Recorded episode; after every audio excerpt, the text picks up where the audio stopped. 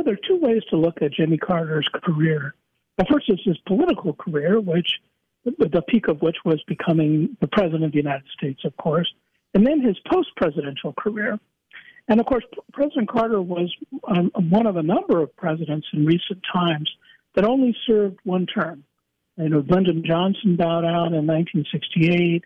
You know, of course, Carter was uh, defeated in 1980, but he himself had defeated Gerald Ford in 1976. And then, of course, to more recent times, uh, the first President Bush, George H. Bush, and uh, Donald Trump, of course, each only served uh, one term. Um, and, you know, at the time, of course, when Carter was defeated by Ronald Reagan, he wasn't particularly popular.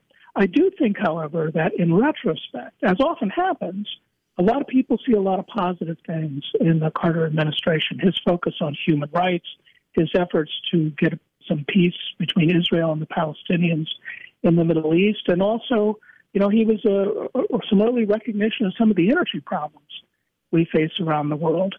But I think Jimmy Carter will remember for perhaps having the greatest second act of our presidents. His post presidential activities were truly extraordinary, you know, down until just recently. And, uh, you know, many of our former presidents have provided service beyond the White House, but Carter's really something special. I agree. And with us is Dr. John Green from the University of Akron. And John, if you go back to his presidency, let's go back to there. Soon as he gets into office, the energy crisis hits full swing. You've got the Cold War going with Russia and the United States, and then you have the hostage crisis. He had his plate. I'm not saying that presidents don't have their plates full when they move into office, but here comes Jimmy Carter in, and all this is right in front of him.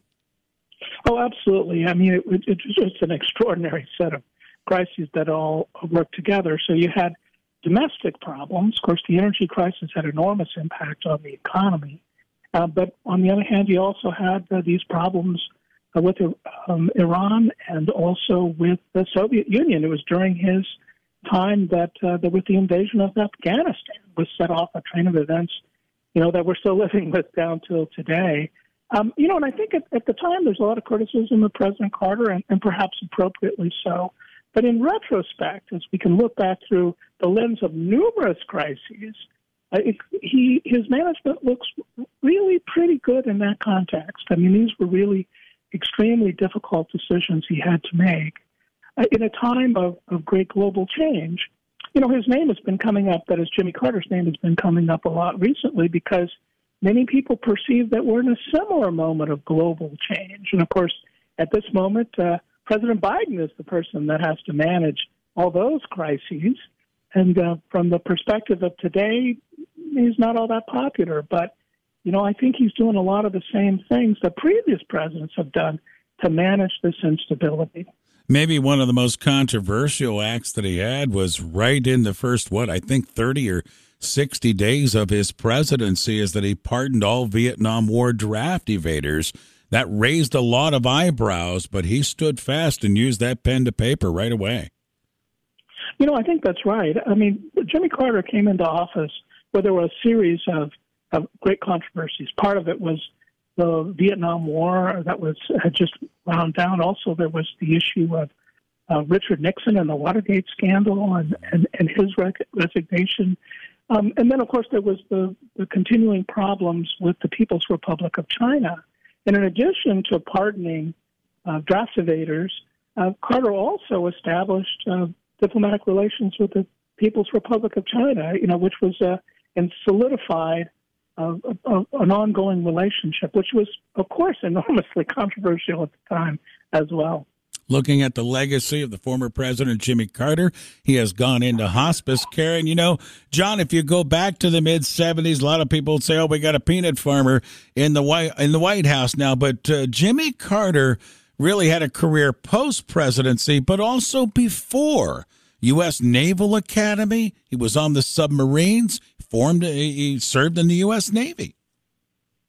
That's right, and, and really quite an accomplished man. He was a really good example of how um, people can, um, you know, have a, a career that maybe was was a, with great accomplishments, but not necessarily recognized, and and still be able to rise to the level of the presidency and use some of those skills uh, to the service of the country. You know, one of the things that was controversial about Carter was he wasn't shy about his religion. A lot of people in the country were introduced to the term born again uh, when Jimmy Carter told people he was a born again, you know, an evangelical Christian at that point, a Southern Baptist. And he did really wear his um, his faith on his sleeve. He was not ashamed about it. Not everybody agreed with him, but, but I think there was a kind of integrity about him that um, was perhaps overlooked at the time, but is really admired today. With us is Dr. John Green from the University of Akron, reflecting a little bit on the legacy of the former president, Jimmy Carter. And John, you mentioned post presidency, and like you mentioned, a second act. He's been a whale of an ambassador the last 20 years. When things have gotten tight sometimes, he and the United States have used his calmness to go into some rough waters. You're absolutely right. I mean, he uh, turned out to be a terrific diplomat. If you think of the areas where he had positive influence, working with North Korea, uh, activities in the Middle East, uh, you know, work with uh, the former Soviet Union and, you know, in these days, uh, the nation of Russia. Uh, just a lot of good work. Um, if you think about the, the important changes that occurred in South Africa with Nelson Mandela and the dismantling of apartheid, is an extraordinary role.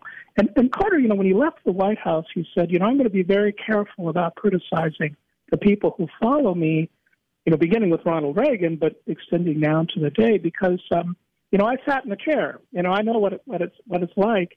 But you know, he he um, he didn't really criticize his successors, but he often provided advice and some really prescient analysis of the world situation.